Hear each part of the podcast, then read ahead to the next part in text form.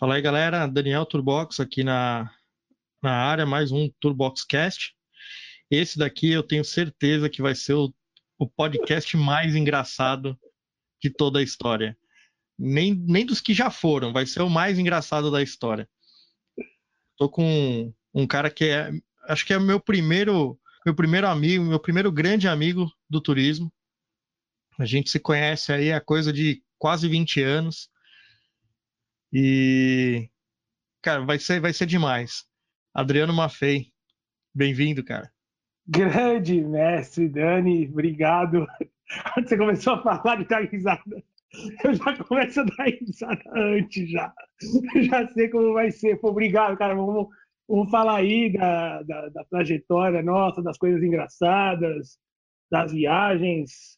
Livro aberto, cara. Manda bala que a gente vai respondendo todas as perguntas aí, cara. Show, obrigado, cara. Vamos começar, então. Eu falei que a gente se conhece há quase 20 anos, né, cara? A gente se conheceu no call center da TAM Linhas. Como é que você entrou? Você entrou lá como estagiário também, não foi? Foi como estagiário, mas pode falar um pouco antes disso? Pode, também? Por favor, cara. Como você entrou... É que, assim, eu lembro que antes mesmo de trabalhar na TAM, o meu pai sempre foi do turismo, né? Ele trabalhou na Itália há muito tempo, né? E quase 25 anos, depois ele trabalhou numa agência aqui em São Paulo, chamava CD Operadora, uma operadora na verdade, né? E eu lembro, as minhas lembranças mais antigas com turismo, assim, com aviação, com esse ramo de viagens aí, eu lembro que eu tinha uns 5, 6 anos, meu pai chegava todo mês com a revista de bordo da Itália, que eles colocavam no avião e ele recebia. Só que eu olhava, era uma revista assim, eu não sei se pode falar muito palavrão, mas ok, era uma revista muito F, porque eu olhava assim, eu falava, cara, essa revista não é normal. E realmente, se você comparar com as revistas de hoje, tipo, nem compara. E eu olhava, e a parte que eu mais gostava é quando eu abria... Sabe quando você pega essas revistas de companhia aérea, você abre aquele mapa que tem para onde vai os voos, né? Eu achava aquilo muito incrível. Eu falava, cara, que demais isso, né? E eu lembro que uma das imagens que eu mais gostava de olhar eram imagens de montanhas com neve em cima, assim. Eu achava incrível. Eu falava, nossa, que demais isso. E aí, quando eu tinha uns 15, 16 anos, eu ia com meu pai trabalhar com ele na agência. Na Itália, eu ia de vez em quando era mais pequeno. E quando foi ficando mais velho, 15, 16 anos, eu ia de vez em quando trabalhar com ele no escritório lá na operadora. E eu com 15, 16 anos já comecei a mexer no Galileu. Foi o primeiro sistema que eu comecei a mexer. Hoje eu não lembro mais, né? Que eu depois não usei mais. Mas o Galileu com 15, 16 anos...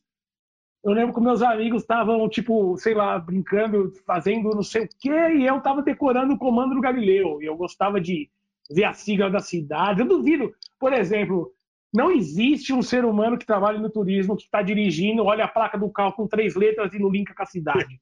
Está dirigindo só você, então todo mundo faz. O cara olha a placa, aquela lá, sei o quê, faz. Eu sei que faz porque eu faço, que é... Faz também, eu até hoje, eu olho, é subconsciente, você olha assim, você tenta formar qual se é uma cidade, né, da IATA. E aí eu lembro que, quando eu tinha 18 anos, eu comecei a faculdade e fiz esse estágio na TAM, né, comecei o estágio na TAM, foi onde a gente se conheceu, a gente aprendeu muita coisa lá, né, inclusive, né, tipo, atendimento, tarifas, PTA no show, aprendeu a bater falta, abaixo também, você lembra? Você lembra do joguinho? Você era mestre, mano, porque você conseguiu hackear pra gente jogar um joguinho de falta do Roberto Baggio, cara. Eu sabia que você ia falar disso, cara. Dessa época, assim, como você tava falando, a gente aprendeu uma porrada de coisa lá, era um negócio que era muito legal, que a gente podia rodar lá nos departamentos, né? Então, PTA, no show, Ames, cara, tudo a gente aprendia. E eu tenho a certeza que você ia falar da cobrança de falta do joguinho do Roberto Baggio, cara. Você tá de brincadeira, né? Acho que eu não ia lembrar disso, cara. sentavam do lado do outro ali e começavam a fazer a pontuação no papelzinho lá para ver quem fazia mais gol, né? Eu no treinamento, uma coisa que acho que você não sabe também, mas no treinamento, que eu também entrei como estagiário lá, que era a turma de 4 horas. E eu no treinamento, quem deu para mim o treinamento foi o Kaique. Sim. O Kaique. E eu sentava no fundo da sala, né, tipo, eu terminava os exercícios super rápido e eu sentava no fundo da sala e ficava, meu, o que eu vou fazer, cara? E era tudo bloqueado, o computador, não tinha jogo, não tinha acesso à internet, não tinha nada. Aí eu consegui hackear o computador do treinamento e eu consegui acessar o Paciência. Então eu ficava jogando, cara, e o treinamento era um mês de treinamento, eu fiquei um mês jogando Paciência, porque eu acabava, tipo, ele dava meia hora para fazer o exercício, eu acabava em 5, 7 minutos, e ficava o resto do tempo jogando Paciência.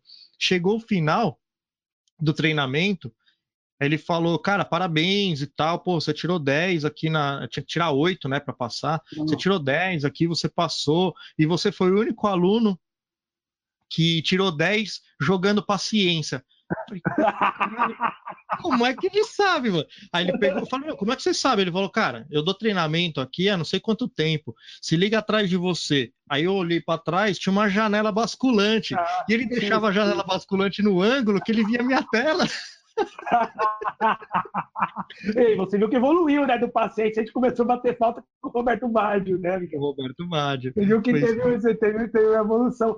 Mas eu lembro que no call center, Dani, assim, o que eu comecei a gostar muito, eu lembro na época, que era uma coisa que quase ninguém gostava, que era de fazer tarifa internacional, de montar conexão com voo, não sei o quê. Eu lembro uma vez, caiu uma vez, lembra da Rayana? Caiu com ela uma vez um Palmas Alasca, ela veio quase chorando na minha mesa. Como que eu faço essa, tá ligado? Ela mandou pra mim, como que eu vou fazer essa? Eu falei, não, deixa que eu tenho. Essas é o que eu mais gostava de fazer. E era difícil você, porque eu lembro quando caía internacional, a galera meio que tinha medo de fazer, né? Tinha um receio. Era as que eu mais gostava. Eu falava, manda em mim. As que eu mais gostava eram essas, cara. Eu tenho uma lembrança de você, assim, de alguns momentos nossos ali no call center. E a gente trabalhava das 6 à meia-noite, né? Nessa época aí da cobrança de falta e tal. Mas a gente não ficava a noite inteira batendo falta. A gente pegava a fila. Sim. A gente pegava. Lembra que a gente pegava a fila de tarifa lá do Internacional? Fila, lá no fundo do call center, ali perto da supervisão, né? Perto da supervisão. E a gente entrava nas filas e ficava fazendo tarifa triangular. A gente ficava fazendo umas. A gente ficava fazendo, e eu tenho umas lembranças, cara, você me ensinando umas tarifas e tal, você me ensinou muita coisa, assim, de tarifa, principalmente as triangulares lá, que ninguém curtia fazer, cara. O pessoal não gostava, pô, feliz, né, cara, a gente às vezes, né, a gente faz as coisas e não acha que foi importante, né, que as pessoas aprenderam, pô, isso é muito legal, cara, isso é muito massa. E o legal era que, tipo, você curtia fazer também as paradas, né, cara? Eu lembro que você também, uma época, você passava curso lá também, de uns comandos diferentes do Sabre, aquele scan que você procura as datas até achar classe específica. Eu lembro disso, eu lembro dessas coisas também. E eu lembro que essa época da fila tinha umas reservas com uns 15 segmentos para tarifar, assim, uns 15. A galera caía no atendimento, a galera já chorava, já começava, oh, meu Deus. E se fosse com o trecho convite, então, o pessoal já ia embora. Desligava PA, tchau. Vou pra casa. Quem é mais como do turismo e falar de trecho convite não faz ideia do que é, cara. Não trecho convite. Tem a mínima ideia. Não tem a mínima ideia. Aqui. Trecho convite era... Antes tinha como se fosse um voucher, né, da pontuação. Então você tinha um trecho convite, ele dava direito a um trecho, né, a um segmento ali na viagem. Então, itinerário. Era como se fossem as pontuações e as milhas de hoje em dia, né? Só que era tipo um papel que chegava, um bilhete que chegava em casa. E a gente pegou uma época que foi meio que o marco do turismo, que a gente mudou a transição do bilhete físico para o bilhete eletrônico. Eu lembro que a gente começou a trabalhar quando implementou o bilhete eletrônico na TAM, né? O ETAN foi que a gente pegou essa transição. Eu lembro disso perfeitamente. Eu lembro que a gente fazia e tinha E tinha o setor do PTA também, que não era um e-ticket, mas era tipo o começo de como seria você mandar uma passagem para outra pessoa em outro lugar, né? Isso, a gente pegou esse começo. Tinha, não sei se você lembra, tinha entrega de bilhete em casa, agendamento de entrega. Tinha o serviço despertador. Lembra que você marcava o serviço despertador para acordar a galera? Você é só preguiçoso, né, gente? Você tinha que ligar pro cara. Eu nunca liguei, tinha que ligar e falar, aí, parceiro, acorda aí, meu, vamos pegar esse voo logo, cara. Você lembra que tinha? Tinha. Serviço despertador? Era o Emes que fazia. Era o pessoal do Emes que fazia. O Emes fazia o serviço despertador e também ele via o horário dos voos, né? Alguém ligava para perguntar, tal voo tá no horário, né? E você ligava no Emes, perguntava o horário, né? Hoje você coloca no Google o número do voo, né? Tipo, você já vê todo no celular, você já acompanha, né? Aqueles aplicativos com os voos todos, você clica, você já fica sabendo, né? E eu achando que na época a gente tava, tipo... Né, fala, nossa, que moderno, não sei o quê, né? Tipo, mas foi um salto, acho que no turismo foi esses últimos 15, 20 anos, assim, foi muito rápido. Eu lembro que antes você só podia emitir etiquete se fosse tudo da mesma companhia. Aí se tivesse um etiquete, por exemplo, um trecho da Latam com outro da Air France, um outro da KLM e um outro da Latam. Por exemplo, você tinha que emitir, mesmo com um trecho que já existia no etiquete, você não podia fazer bilhete eletrônico, esse tinha que ser manual, porque tinha um trecho. Quando era a companhia aérea de code share também, eu lembro que não era o bilhete, né? Não era o bilhete eletrônico ainda, era só o bilhete físico. Hoje não, hoje é tudo eletrônico, tá no celular, você embarca assim, né? Você mostra o celular e você não precisa nem mais passagem, nada, cara. Foi muito importante, acho que foi muito importante, e é legal a gente recordar disso, que essa transição, ela foi bastante importante para a gente também entender muita coisa do que funciona hoje. Então, assim, foi o que você falou, porra, era importante pra caramba a gente fazer triangular e tal.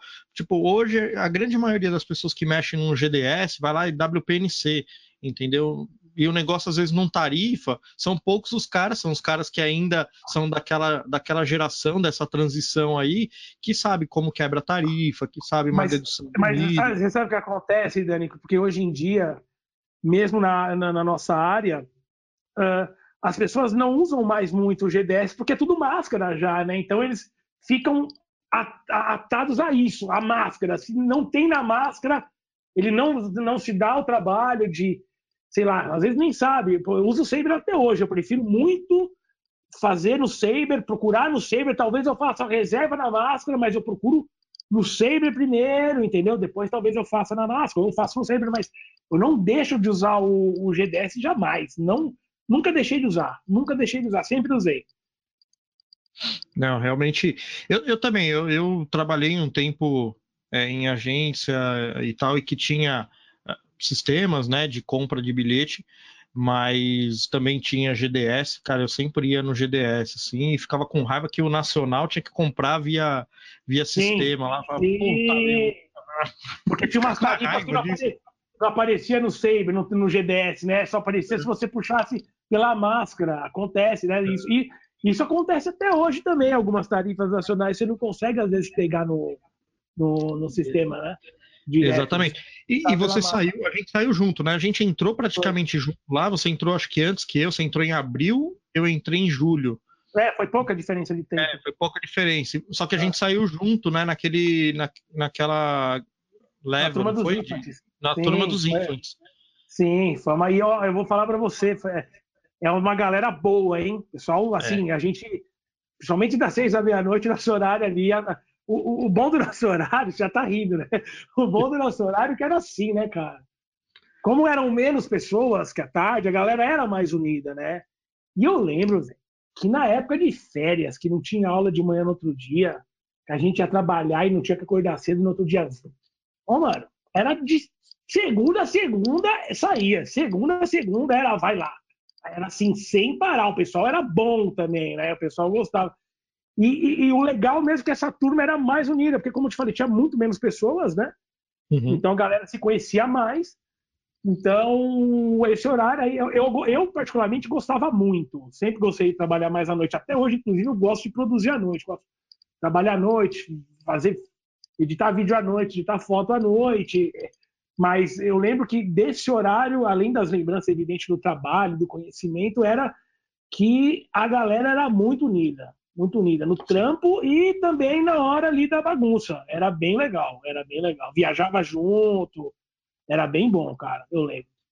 Foi uma fase muito, muito bacana e a galera, tipo, todo mundo tinha meio que a mesma idade, né? Que era todo mundo da faculdade ali, então era todo mundo na faixa lá dos 18 aos 20, 21, 22 anos. Então tá todo mundo com pique e é o que você falou, saía meia-noite, a gente tava ali no aeroporto de Congonhas, né? Dali para Vila Olímpia e tal. Era pesado, pessoal. Era pesado. Tinha os horários e a gente chama. É outra coisa que a gente falou também, mas quem está ouvindo também não, talvez não tenha entendido. A gente chama da turma dos Infants, essa leva que foi demitida, nós fomos demitidos depois de uma crise, né? Teve uma crise na aviação que começou em 2001, né? Depois da queda das Torres Gêmeas, aí rolou uma baita de uma crise na aviação ali, perdurou por anos. E em 2003 eles trocaram muitos funcionários. Então a gente que estava lá, e a gente, na época, a gente ganhava bem, a gente trabalhava 6 horas e ganhava uma grana legal, né? E eles contrataram, foi contratado lá uma galera de 4 horas, lembra? Uma galera, isso, e 4 horas e ganhando metade do que a gente ganhava. E aí eles trocaram, né? Foi uma tendência ali, eles trocaram todo mundo. E a condição, aí o nome da turma dos Infants, é porque a condição de desligamento é que todo mundo que foi desligado tinha menos de 2 anos de efetivo. Os caras fazem a piada de qualquer, né? Os caras não perdem a piada, nunca, nunca. Ficou para sempre. Você fala com o pessoal das antigas ainda, o pessoal fala, a turma do Infants, mas é que eu te falo, a turma era boa de trabalho. Pessoal, você vê até hoje, tem uma turma aí que o pessoal tá ainda até hoje firme no turismo, cara. Tá. Alguns voltaram para a companhia aérea, outros foram para outros segmentos, outros abriram seus negócios e tal. Teve gente que foi para jatos executivos, eu fui para TAM Viagens, aí teve gente que saiu do grupo, né? E começou outras coisas. E depois de lá você foi para onde, cara?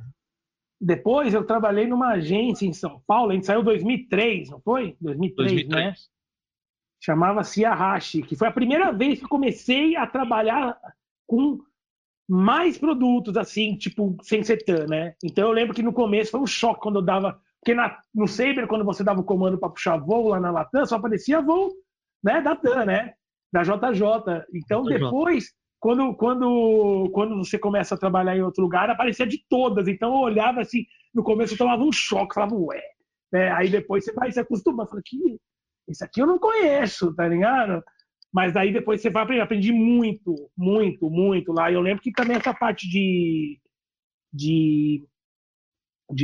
internacional me ajudou muito também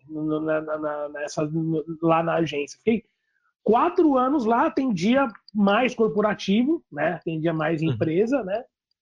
Depois de um tempo eu fazia parte de tarifas, também parte internacional. Fiquei 4 anos lá. E aí depois eu fui morar nos Estados Unidos, morei lá 1 ano, você lembra, né? Eu trabalhei numa agência lá também, trabalhava em Deerfield Beach, que ficava a 1 hora, ficava a 60 quilômetros de Miami. Eu fiquei 1 ano andando 120 quilômetros todo dia de carro. E o pessoal dirige mal nos Estados Unidos, hein? Lá o pessoal dirige mal. Qual que é aquela rodovia que sobe, eu não lembro se é a 4 ou a 1. Acho que é a 4, eu não lembro, que sobe ali de Miami. A 1 é a que pega a costa. Sim, exato, exato. Eu confundi, a 1 é da Califórnia, eu viajei. Eu lembro que eu pegava, cara, trânsito todo dia, mas de sexta-feira, eu lembro, né? As coisas acontecem por acaso na vida de um gordo, né? Vou contar pra você, cara. Eu lembro que do lado da agência que eu trabalhava, de porta, tinha um Dunkin' Donuts, tá ligado, amigão? E eu lembro que de sexta-feira eu comprava uma caixinha com 12 e ia comendo de Deerfield Beach até Downtown Miami, comendo a caixinha de donuts. Dirigindo, eu me achava o Homer Simpson, sabe? Comendo os donuts no carro toda sexta-feira. Eu cheguei a fazer a conta assim, eu andei, cara, 120 quilômetros, se você contava aí 250, 260 dias por ano, eu andei bastante, cara. Eu andei bastante quilômetros, todo dia. Eu lembro que no começo era segunda a sexta, né? Que era o horário normal, comercial, e depois um dia de fim de semana. Mas depois de um tempo começou só a ser fim de semana. Mas também, agora vamos falar da parte do que você aprende. Eu aprendi a mexer com o fluxo ao contrário de passageiro, né? Que é dos Estados Unidos para o Brasil, né? Então você começa a descobrir que tem tarifa que não está no sistema, né? Que são tarifas negociadas. Você começa a aprender várias coisas novas. Eu lembro que quando eu olhava as tarifas assim, eu olhava as tarifas de sistema. Tipo, Miami, São Paulo, Miami, sei lá, $800. Ele dava o comando para a tarifa não publicada, aí dava lá, tipo, 550, né? Você falava, olha só, cara. Né? E você começa a aprender, né, o outro mercado, né? Que é o ao contrário, ver como funciona o comissionamento, como que era as formas de pagamento. Então, eu aprendi bastante nesse um ano, chamava Able Travel, o nome da gente. Trabalhei. Agora aprender a lidar também com outro tipo de público, né? Um outro tipo de cliente. É. E era o walk-in, era agência, as pessoas entravam na agência, mas o que eu mais, além dessa parte de contato com o cliente direto, né? Eu lembro que o que eu achei diferente era que era em 2008 a liberdade que tinha no trabalho. Eu vou te explicar o que é liberdade. Eu lembro que eu via a galera indo trabalhar de bermuda e tênis, cara, e camiseta. E ninguém enchia o seu saco, né? Se você pensasse em fazer isso há 10, 13 anos atrás no Brasil, o pessoal fala, você é louco, o cara te julga porque você tá usando uma roupa, né? Tipo, é ridículo, é totalmente ridículo. E eu lembro que quando eu olhava assim, eu falava, nossa, mano, tipo, o primeiro assim, eu tomei um choque, né? Como a galera, né, tá usando. Daí eu lembro que a dona da agência falou, eu lembro que em julho, Dani, quando eu descia do prédio para pegar o carro, descia o elevador, aí andava, sei lá, uns segundos para pegar o carro, cara, eu estava pingando de calor, suando, porque Miami ali é uma caldeira do inferno, é quente pra caramba. E aí eu comecei, eu vi esse tipo de liberdade, não é liberdade, né? Esse tipo de como a galera lida mais com o trabalho, mais com o seu conhecimento, não quer muito mais com a sua vestimenta, né? E isso eu lembro que foi um choque. Eu lembro também que uma vez eu fui com um amigo meu que ele trabalhava numa empresa de turismo, né? Uhum. Uma empresa de web designer lá em Miami. Eu de vez em quando trabalhava no escritório com ele. Eu já achava estranho eu poder entrar no escritório dele e trabalhar de lá. Eu já falava, pode mesmo? Mal preocupado, né? Eu lembro que eu adorava que tinha as máquinas de refrigerante à vontade para tomar, aquelas Dr. Pepper, eu adorava, né? E aí eu olhava aquilo e falava, nossa, cara, tipo, que estranho. Eu lembro uma vez que eles estavam fazendo uma campanha para Domino's, para pizza, né? E a Domino's instalou para os caras uma cabine telefônica dentro da agência de publicidade, você podia pizza a hora que você quisesse. E eu falava, cara, como é que pode? Eu ia lá e pedia, por favor, eu quero 2 pepperoni, não sei o quê. E esse tipo de liberdade, eu lembro a galera trabalhando, eu lembro exatamente a galera indo trabalhar de camiseta, boné, bermuda e chinelo. E ninguém falava um A pra você, entendeu? Ninguém te olhava diferente por causa da sua vestimenta. Isso, para mim, essa parte, além do conhecimento de mercado, evidentemente, né, que é importante, mas essa parte de, vamos falar, né, que é até ridículo, né, dessa liberdade de você, né, pô, coloca a camiseta que eu quero, sem ninguém ficar te enchendo o saco, eu não preciso dar um terno, roupa social com 37 graus, não tem nem cabimento, é ridículo, entendeu? É ridículo.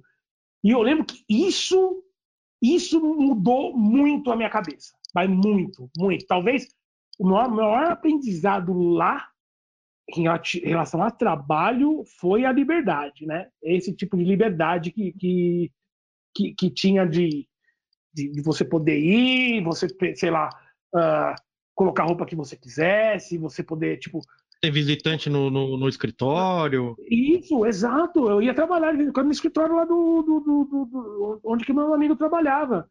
E eu lembro que depois de um tempo, a dona da agência falou para mim, ó, você pode trabalhar uns dias de casa, não precisa vir para cá, né?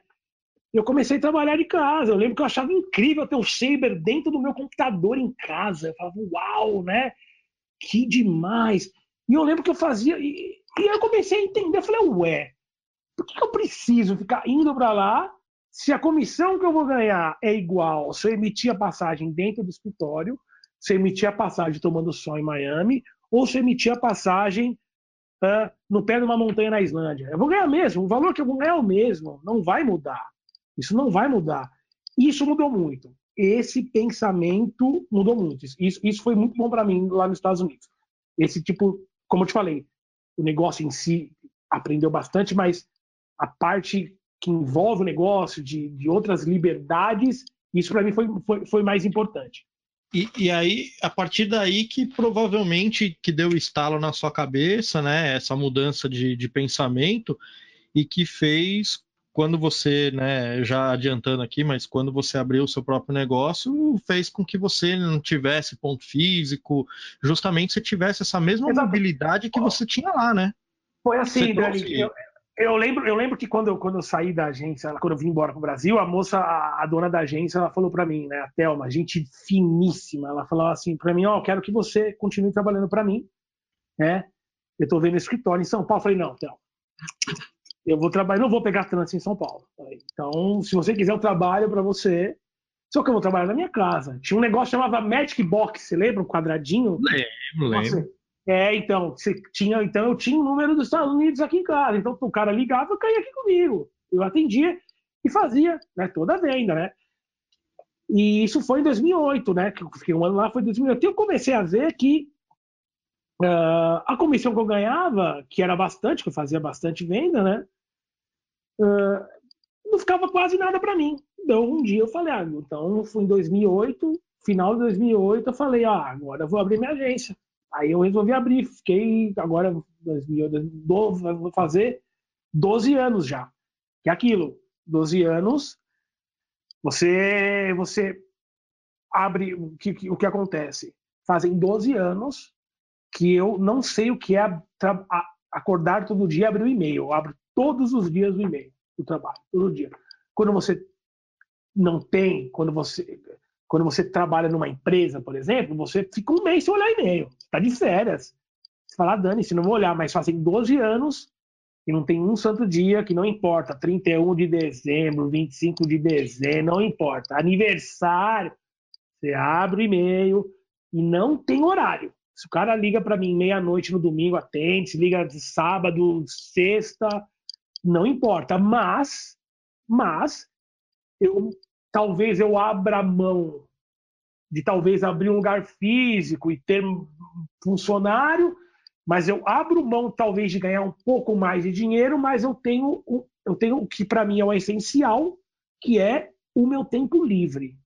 E isso para mim eu não abro mão. Então eu atendo você de qualquer lugar, mas eu não tenho mais, assim, não tenho atrelado a mais nada. Então, eu posso viajar a hora que eu quero, eu posso ir para a hora que eu quero, para qualquer lugar, por exemplo. Às vezes eu não falava... trabalhar em qualquer lugar, né? Qualquer lugar. Às vezes, por exemplo, eu vou te falar, às vezes o Corinthians vai jogar fora na Libertadores. Jogou umas 3 vezes na Libertadores, eu fui ver jogo fora lá. Fui para o Chile 2 vezes, fui para a Argentina 1 vez. Para ver jogo, vou lá, vou ver o jogo. Eu trabalho de lá mesmo, eu trabalho o dia inteiro, vai lá das 10 às 18, 19, acabou, tchau, fecha e vai. Aquilo que eu te falei. A minha comissão não vai mudar o valor. Vai ser igual. Não importa onde eu vou emitir. Porque eu tenho que emitir fechado num quadrado, com horário restrito, se eu posso, sei lá, emitir uma passagem sentado nos bosques de Palermo, ou sentado num camping na Islândia. Não vai mudar.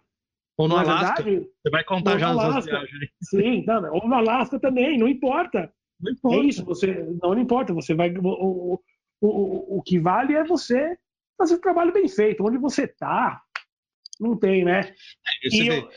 E essas coisas você aprendeu há 13 anos atrás, lá em 2007, você aprendeu lá nos Estados Unidos isso. Pra você ver como a gente está atrasado. Hoje a gente só está vivendo isso por conta da pandemia. Sim. Só. Sim, pode ter, sei lá, um cara que está ouvindo e fala assim, ah, mas eu já tinha home office na minha agência. Cara, você é exceção. Muito menos. Muito. Ô, Dani, eu lembro quando eu abri a agência, e eu lembro que eu vi executivo de conta, você falava que seu escritório era home office e tinha preconceito. Existia um preconceito de home office. Ah, você trabalha em casa, você não trabalha. É, não trabalha, amigão. Então tá bom. Eu vejo um monte de amigo meu agora, amiga minha, fala, pô, tô trabalhando muito de casa. Eu falei, vocês não falavam que eu não fazia nada, hein? Que é um vagabundo do turismo, que só viaja aí, ó. Tá vendo? Trabalha muito, você trabalha mais, porque você se sente tão livre que você quer fazer, tipo, não, vamos lá, vamos fazer a ripa aí, vamos terminar tudo, e você perde o horário. Ó, ontem, por exemplo, Dani, eu fiquei fazendo o site novo da Mundo Trip às 5 horas. Eu lembro que eu parei, fazia intervalos de a cada 40 minutos para jogar uma partida de FIFA. Eu jogava uma partida de FIFA e voltava para editar o vídeo. Daí eu falei, eu jogo videogame ainda, né? Me respeita, né, cara? Eu lembro que eu fazia isso. Ia jogar, fazia um pouco do site, terminava o site, uma partidinha de 10 minutos, que depois voltava, fiquei até da meia-noite às 5 da manhã fazendo o site. Mas e hoje é legal, dia, ainda bem. É bom, né, cara? Intercalar assim com um jogo é bom porque mantém acordado, mantém a atenção, né? Sim, sim. Você uma hora que você tá já ali, um maior tempo no computador, parado no trabalho, você vai dar uma relaxada, né? Pô, faz outra coisa, toma um café. E ainda bem que eu vejo que hoje em dia esse preconceito diminuiu. E as empresas estão vendo que para que eu tenho um escritório para 300 pessoas, se eu posso fazer um para 50 e intercalar quem vem para o escritório durante a semana, né? Ó, quanto que eles pensam, quanto eles gastaram de dinheiro por puro preconceito, né, de achar que porque o cara tá em casa ele não vai render. Isso é ridículo. Isso eu vi há 13 anos atrás, eu tentei aplicar isso para minha vida hoje em dia, né, que eu tento fazer, né, ter o meu tempo livre para aproveitar o máximo possível. E o que você falou, o cara que não vai produzir, o cara não vai produzir na agência ou na casa dele. Não, o cara que é vagabundo é vagabundo. O cara é vagabundo, ele vai te enrolar debaixo do seu nariz, entendeu? Então, o cara tá aqui na agência. Mas o cara é vagabundo, ele não vai trabalhar de qualquer jeito. Você vai passar, ele vai dar um alt tab, entendeu? E ele vai te enrolar. Ah, o que você tá fazendo? Porra, tô atolado aqui, meu. Não atolado de nada, o cara tá lá. Eu já vi cara, tipo, falando que tava trabalhando, que tinha reunião, tinha call e tal, e eu pegar o cara, tipo, no Netflix, na sala de reunião, cara. Eu já vi isso, entendeu? E o cara... Perguntar qual filme o cara tava vendo, pelo menos. Qual filme você tá vendo, parceiro? Me dá uma dica boa de filme, pelo menos, né, cara? Né? Tem umas reuniões e tal, então bloqueava a sala de reunião o dia inteiro e aí pegava e ia pra sala de reunião assistir Netflix. Então, vagabundo é vagabundo em qualquer lugar. Quais são as desvantagens, né, que a gente fala aqui? Não é desvantagem, são os lados que você tenta... por exemplo, o trabalho de home office é muito mais solitário, né? Você é mais sozinho, você não tem o intercâmbio de conversa com as outras pessoas do escritório, então você não tem mais, você perde esse negócio de happy hour, de conhecer pessoas novas e ter mais contato humano. Mas o que eu tento fazer? Eu tento 2 vezes por semana trabalhar em outro lugar. Ou no escritório de algum amigo meu, ou pego um lugar no York um dia e vai trabalhar um dia de lá, entendeu? Só para mudar o ambiente um pouco, né? Só para você mudar o que você tá vendo. Eu tento fazer isso. Eu tento 2 vezes por semana não trabalhar de casa, né? Não trabalhar de casa. Então eu vou lá, vou na casa de algum amigo meu, ou vou no escritório de algum amigo meu e trabalho de lá para você, né? Conversar também é importante, os laços humanos, né? De conversar com as pessoas, trocar ideia.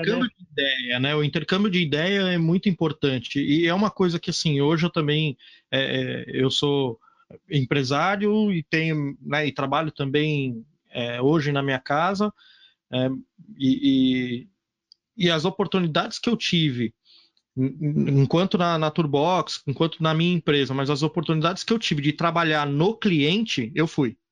Então, às vezes eu fechava um projeto e o cara falava assim, e tal.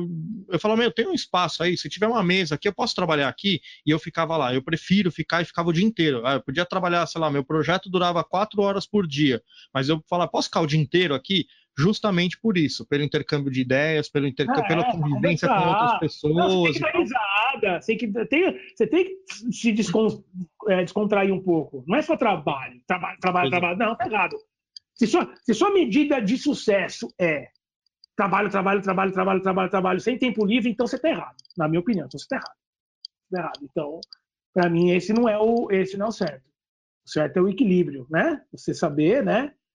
A hora para fazer as coisas, que nem eu falo, work hard, play hard, amigão. É isso, trabalha sério e se diverte mesma medida, nos conformes, entendeu? Do mesmo jeito. Tem que ser na mesma proporção, né, cara? Afinal, a gente trabalha para isso, a gente trabalha para dar um conforto para nossa família, para nos dar um conforto também, né? Porque a gente não trabalha para os outros, a gente trabalha para nós mesmos também. Então, primeiro para dar um conforto para a gente, para nossa família, mas para se divertir, para fazer as coisas, para viajar, para fazer aquilo que você gosta. Não adianta você, ralei para caramba. Quanto você trabalha? Eu trabalho 20 horas por dia e você não sai, não se diverte. Qual é o seu tempo livre? O que você faz? Não faz. Qual é? Não tem função.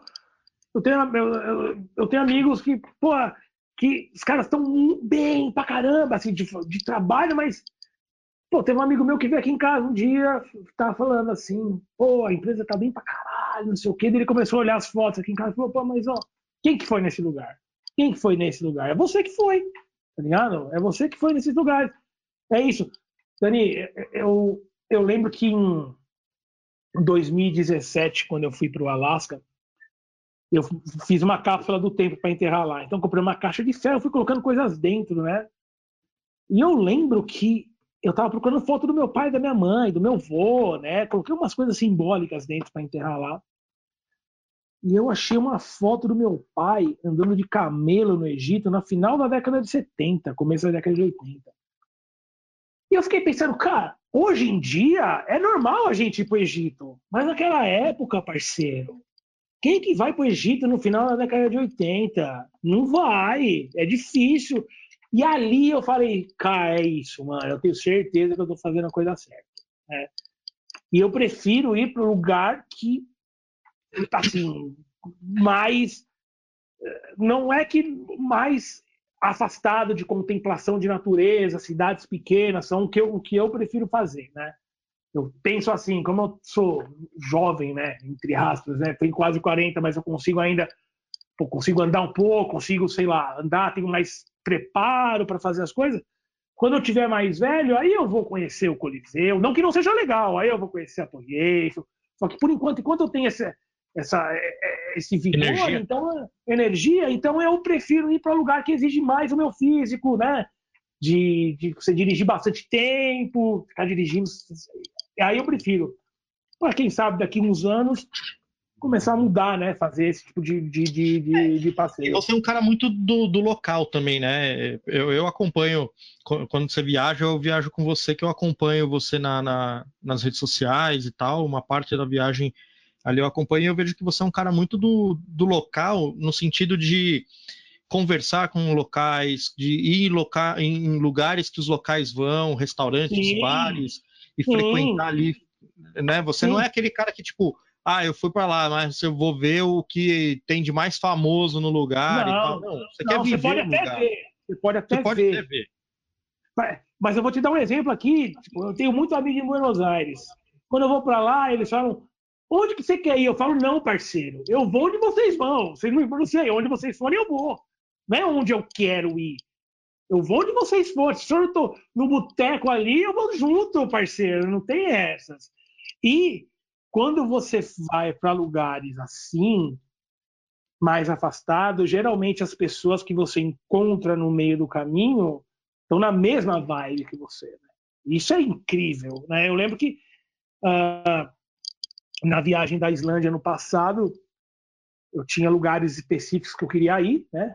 X, Y, Z, lugares específicos, mas eu não determinei quando eu queria chegar lá, né? Tanto é que eu aluguei o carro com a barraca em cima e eu não tinha check-in, check-out por 15 dias, não sabia onde ia dormir por 15 dias, nenhum dia.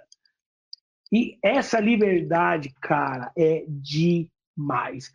Então eu queria ir para lugar específico, mas no meio do caminho tinha uma plaquinha lá, não sei o que, Canyon, bora. Vamos nessa. Entra, dane-se. E vai indo. Foram 15 dias assim. E parece que quando você faz esse tipo de viagem, né? Parece que é um roteiro de filme que começa a montar. Você saiu da capital, aí você fala, vou para esse lugar. Não, pera, aconteceu isso, cara. E você fez outro caminho, e você vai juntando, conhece a galera no camping, nos campings, né?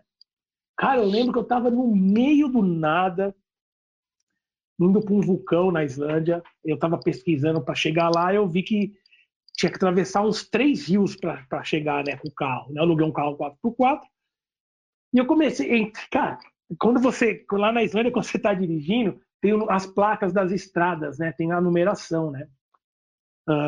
E lá na Islândia, quando tem um F na frente do número da estrada, é porque a estrada só pode entrar carro 4x4, né? E eu entrei numa e comecei a dirigir, cara. Ué, eu dirigia numa estrada, assim, o carro, assim, umas montanhas para baixo, assim, louco. Visual, uns highlands, assim, incrível. E eu tava lá, tipo, com o carro, me achando o cara, desbravando o lugar e não sei o quê. Atravessei o primeiro rio com o carro, o segundo rio. E eu lembro que eu tava chegando na última parte do último rio, tava andando, tinha um cruzamento, mano, na mesma hora... Tinha um cara de bike, tá ligado? Cruzou assim, né? Falei, caralho, no meio do nada, né? E o que acontece? Quando você faz... Isso até não é uma etiqueta, até é um bom senso, né? Quando você faz viagem no meio do nada, existem algumas etiquetas que eu tento aplicar, por exemplo, que você vai lendo e aprendendo, né? Sempre pergunta se o cara precisa de alguma coisa. Sempre. O cara tá no meio do nada, vai que o cara precisa de alguma coisa, né? Precisa de alguma coisa, sei lá, o cara água, que seja, não importa, o cara precisa de alguma ajuda, não sei se o cara precisa de machuquei meu braço, não leva em... né? E eu lembro que eu comecei, aí eu trombei o cara, fiquei conversando com o cara era um francês que tava andando na Islândia de bike, e eu me achando o cara, porque eu tava no carro, o cara tava de bike na Islândia, daí eu falei pro cara, pô, você tá me tirando, né, parceiro? Eu aqui me achando o Indiana Jones da Islândia, e você chega, você tá de bicicleta, cara, né? Pô, e eu lembro que o cara tinha que andar uns 30 quilômetros para o próximo mercado. Pô, dei 3 latas de comida enlatada para ele e falei, cara, pega aí, né? Divide as coisas, né? O compartilhar. Eu lembro que eu buzinava para todo caminhoneiro que trombava no caminho, assim, alguns mais, não importar quem era, eu tocava a buzina. Tá bem, sempre.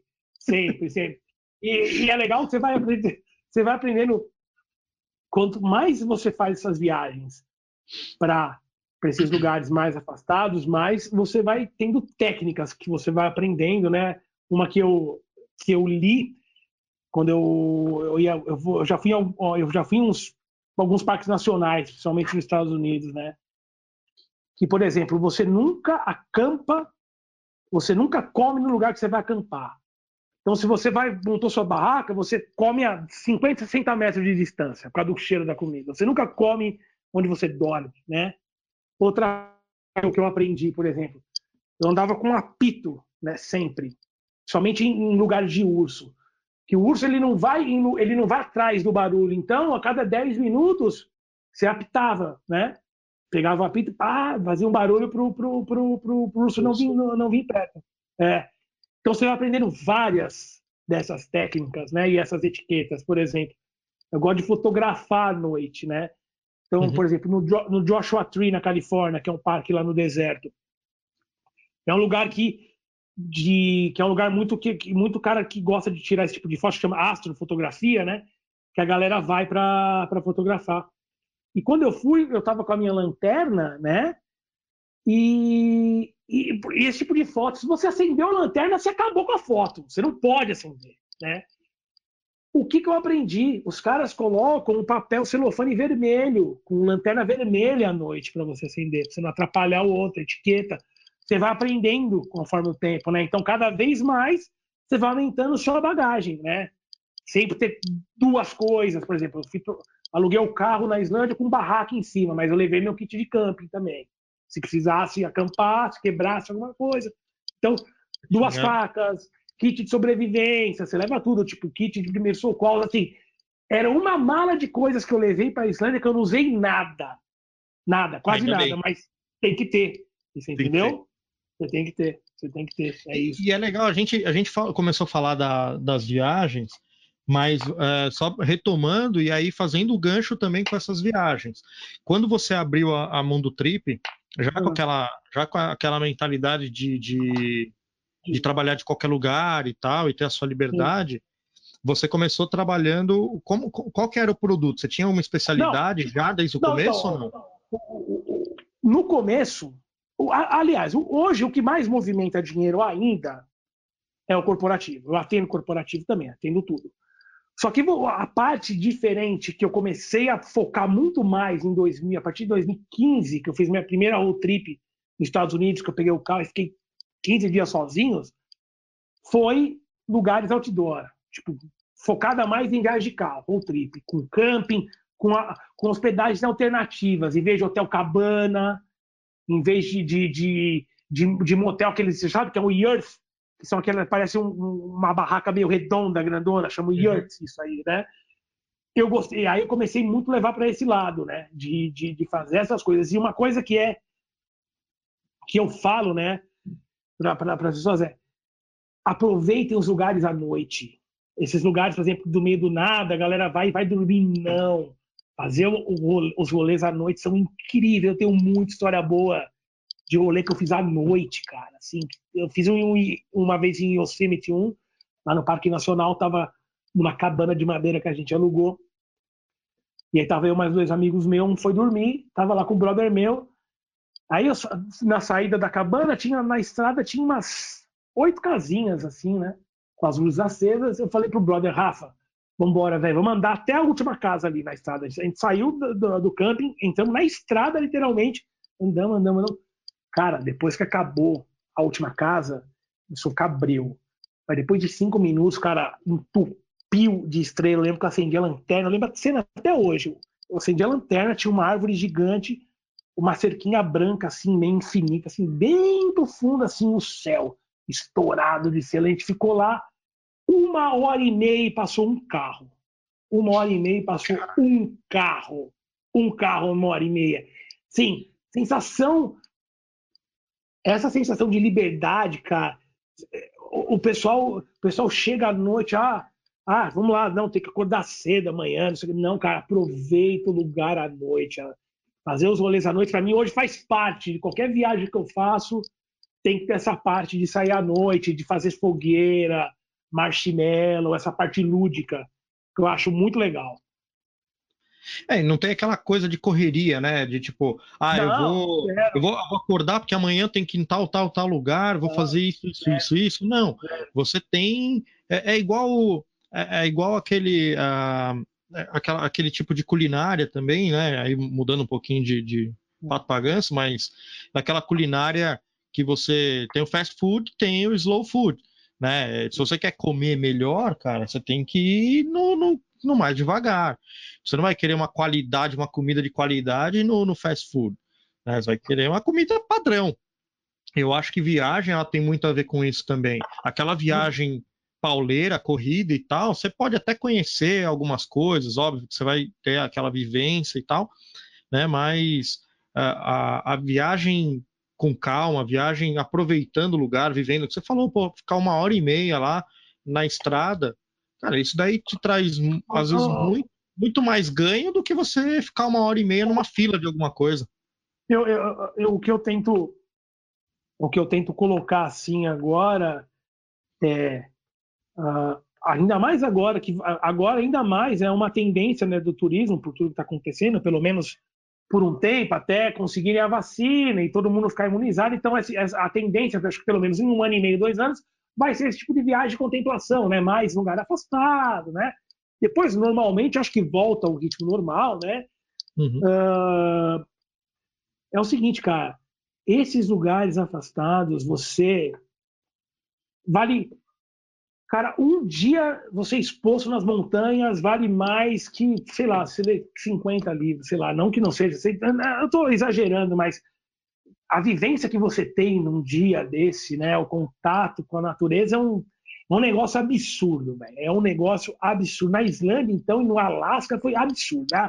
Assim, é surreal. Surreal. Pô, vou sair à noite para caçar a aurora boreal, ah, velho. Você vai ficar a noite dormindo na Islândia com o céu? Ah, não, né, meu? Não. Né? Então sai, é.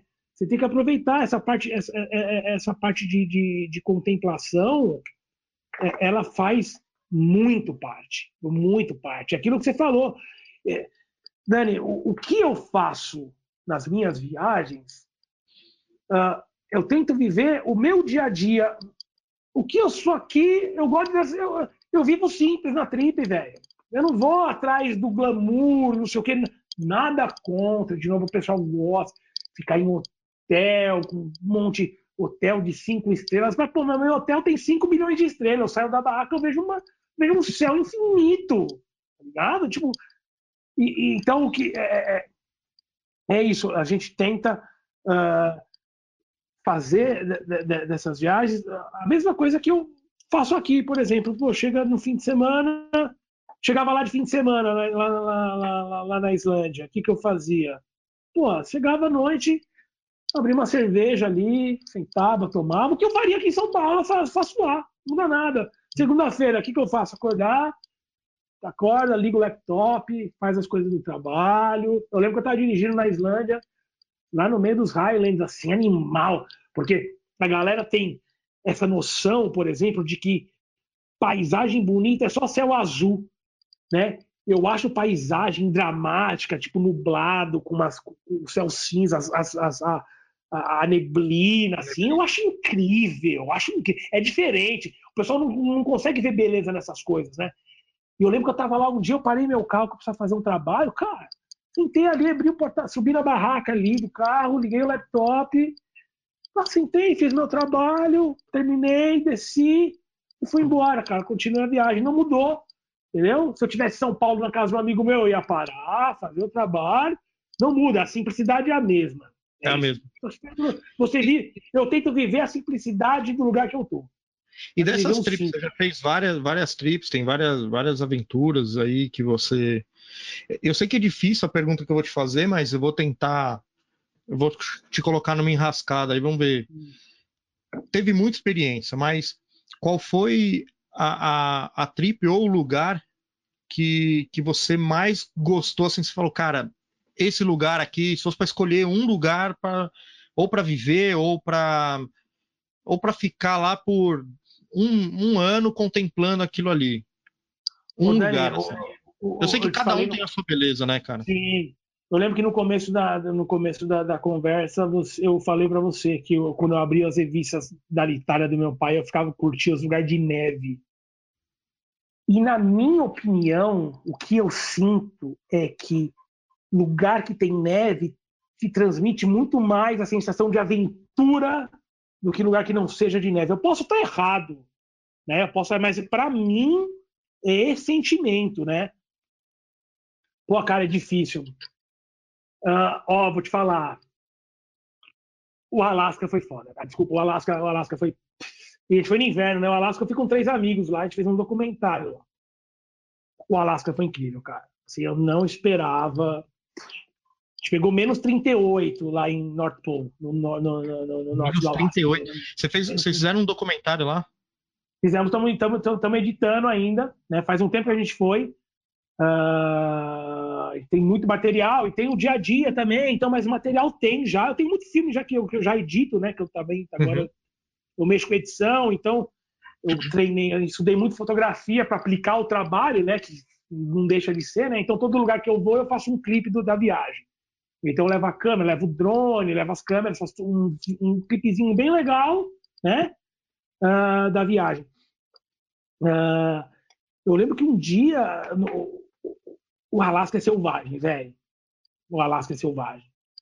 Porque você imagina o cara viver a menos 38. Menos 38. Se você não tem roupa especial, você tem que ter primeira pele, segunda pele, são camadas de roupa, né, para você ter. Uhum. Você morre, cara. Você fica lá fora, você congela. Eu lembro que todo mundo da excursãozinha tinha um cantilzinho com Jack Daniels dentro para tomar no frio, por causa do frio. É real isso aí. É.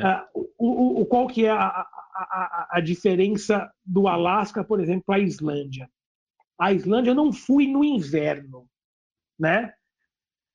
Primeiro, né? Porque tipo eu fui em outubro, setembro, então era já não ia começar, eu estava no outono, né?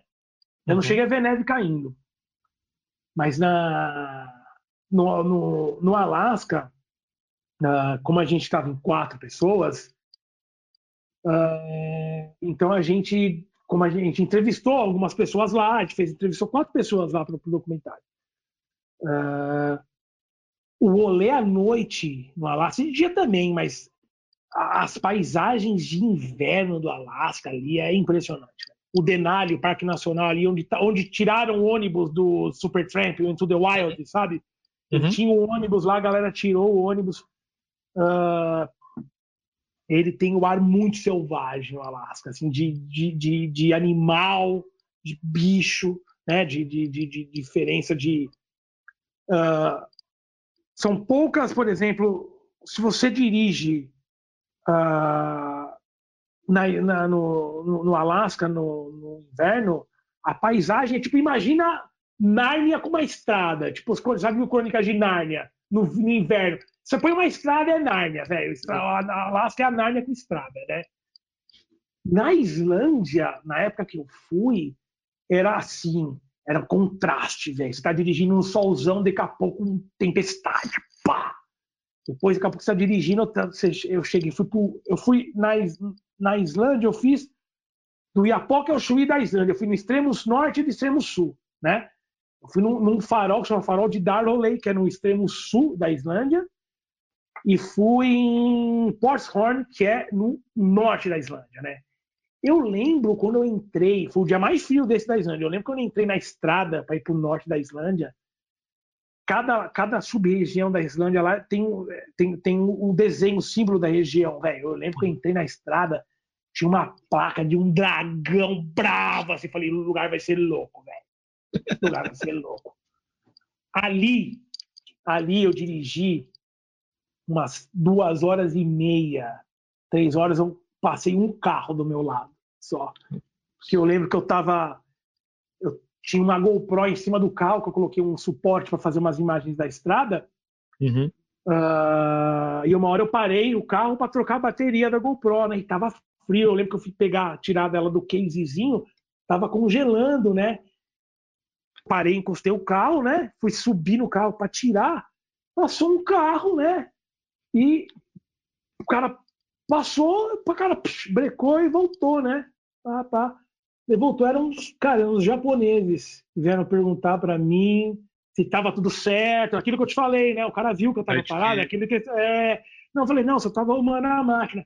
Ali, Dani, 3 horas, foi 2 horas e meia, 3 horas até eu chegar na cidade, foi isso, umas 3 horas só eu. Tinha parte de estrada de terra ainda, paisagem dramática, umas cabaninhas, uns campos assim com umas ovelhas, incrível.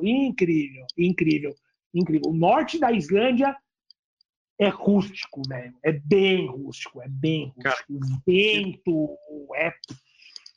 é surreal, mano, não acredito. Uma coisa que eu acho legal, assim, eu sei que isso é muito do seu gosto também, né? Mas uma coisa que eu acho muito legal e que tem tudo a ver com a agência é o fato de você criar seu próprio material. De você filmar, editar, criar clipes e tal. Isso eu acho muito maneiro porque, cara, mostra uma personalidade. Você coloca a sua personalidade nos seus clipes. Não é, puta, peguei do Convention Bureau do cara, peguei do Hotel Y. Eu gostei tanto dessa área de produção e edição, porque eu comecei a conhecer pessoas muito da área de produção e edição. Tem um amigo meu que tem uma produtora, minha prima trabalhou em produtora a vida inteira, então sempre ia trabalhar com ela de vez em quando, né, no escritório dela, então você vai criando esse contato, aprendendo. E aí, cara, toda viagem para mim agora é uma produção. Eu levo todo equipamento, então tem que ter tudo. Tem que ter o carregador do drone, o carregador do laptop, as câmeras da GoPro. Você tem que ter tudo. E o que geralmente eu faço, eu gosto de eu fazer a trip primeiro para depois oferecer para a galera, né? Uhum. Então, por exemplo, as viagens de carro que eu fiz nos Estados Unidos foram umas 4 ou 5. Eu fiz a viagem e eu tenho o roteiro montado, que eu, assim, o que eu fiz, eu falo para as pessoas o seguinte: olha, é o seguinte, isso é o que eu fiz, eu vou te dar um norte, você não precisa fazer igual a mim, nada, você não precisa fazer, mas isso é o que eu fiz, se você quiser fazer igual, beleza, se você não quiser, pô, quando eu fui para a Islândia, a irmã, o meu amigo falou assim: ó, velho, se vira, minha irmã quer fazer a sua viagem igual a sua, quer fazer ficar nos mesmos lugares, nos mesmos, pô, cara, isso é muito, muito legal. Muito legal.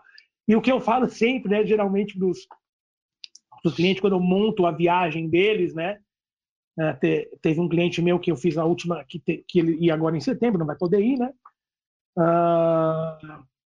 eu montei o roteiro, eu faço um questionário, pergunto se o pessoal gosta de tomar cerveja, vinho, gosta de hambúrguer vegetariano, sei lá, e eu montei um roteiro, né, que eles estavam com motorhome, de can, eles iam fazer 3 estados, né.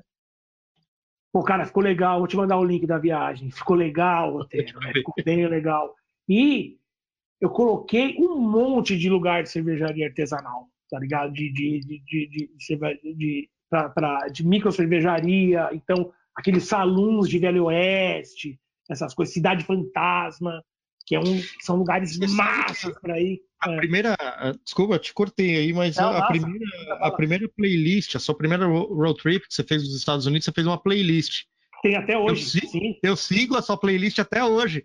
E meu vira e mexe, eu vou lá e coloco aquela playlist que é sensacional, cara. Sim, então o que eu faço? Geralmente eu falo para os clientes assim, ó, principalmente nos Estados Unidos, que é dividido por estado, né? Eu falo para o pessoal assim, ó, você só tem uma obrigação comigo como agência, você só vale tomar cerveja do estado que você tá. Você fortaleceu o local. Se você tá na Califórnia, só toma cerveja da Califórnia. Se você tá no Wyoming, só cerveja do Wyoming. Porque acontece, você além de você ajudar a impulsionar o local, né? O turismo local, você não fica atado às mesmas coisas, às mesmas marcas, né? Tipo, então eu falo, ó, é isso. Eu sempre mando uma playlist. Essa playlist, essa que eu fiz, eu sempre mando para eles, né? Essa playlist tem 500, acho que tem 450 músicas nessa playlist.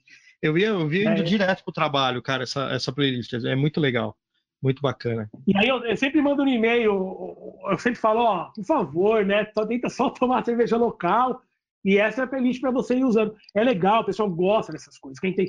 Então, porque assim, né, que eu te falei, o que me movimenta mais dinheiro é o corporativo. Mas...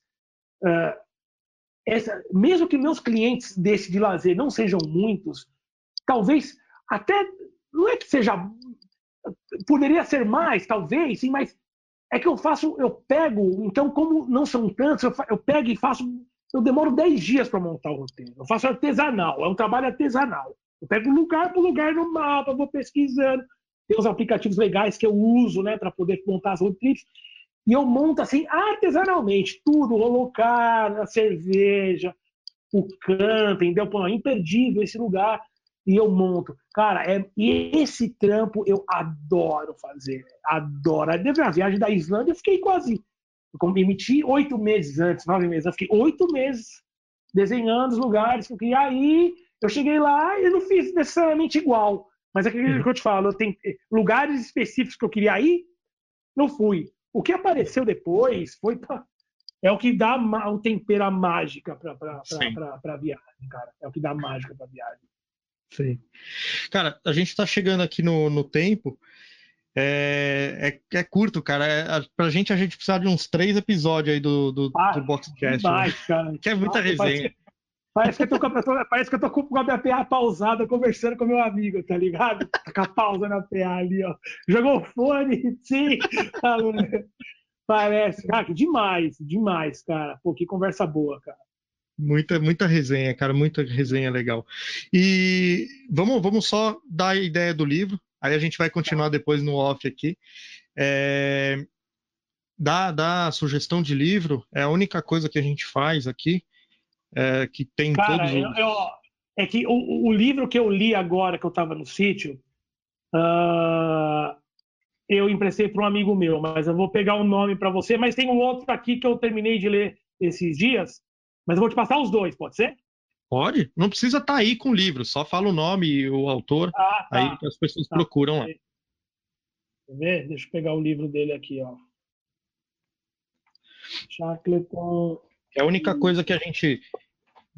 em todos os episódios a gente pede para as pessoas. A Incrível Viagem de Shackleton, né, é o nome do livro. Quem que foi Shackleton? Em 1914 foi um dos exploradores do Polo Sul. Ele desceu até o Ártico ali. E conta toda a história do navio que eles construíram, e o navio quebrou, os caras tiveram que... Estavam em 27 pessoas, os caras ficaram 1 ano e meio à deriva até conseguir ajuda. E nenhum morreu, assim. Já no começo do livro já fala que nenhum morre, então não é spoiler, né? Incrível, chama Incrível a Viagem de Shackleton. Tem até documentário no YouTube, eu li o livro, falei, eu preciso ir para esses lugares, cara. Olha só, que demais. E tem esse aqui que, na verdade, isso que eu vou mostrar para você, não é um livro, isso aqui é um ensinamento de vida, que é a biografia do Nelson Mandela. Que é sensacional. Incrível. Então, isso aqui, na verdade, eu acho que seria... Isso aqui devia ser leitura obrigatória em escola, essas coisas aqui, esse tipo de leitura, que é demais. Esses dois livros eu indico, Dani, assim, pra galera ler. Esse do Shackleton eu li em 1 semana.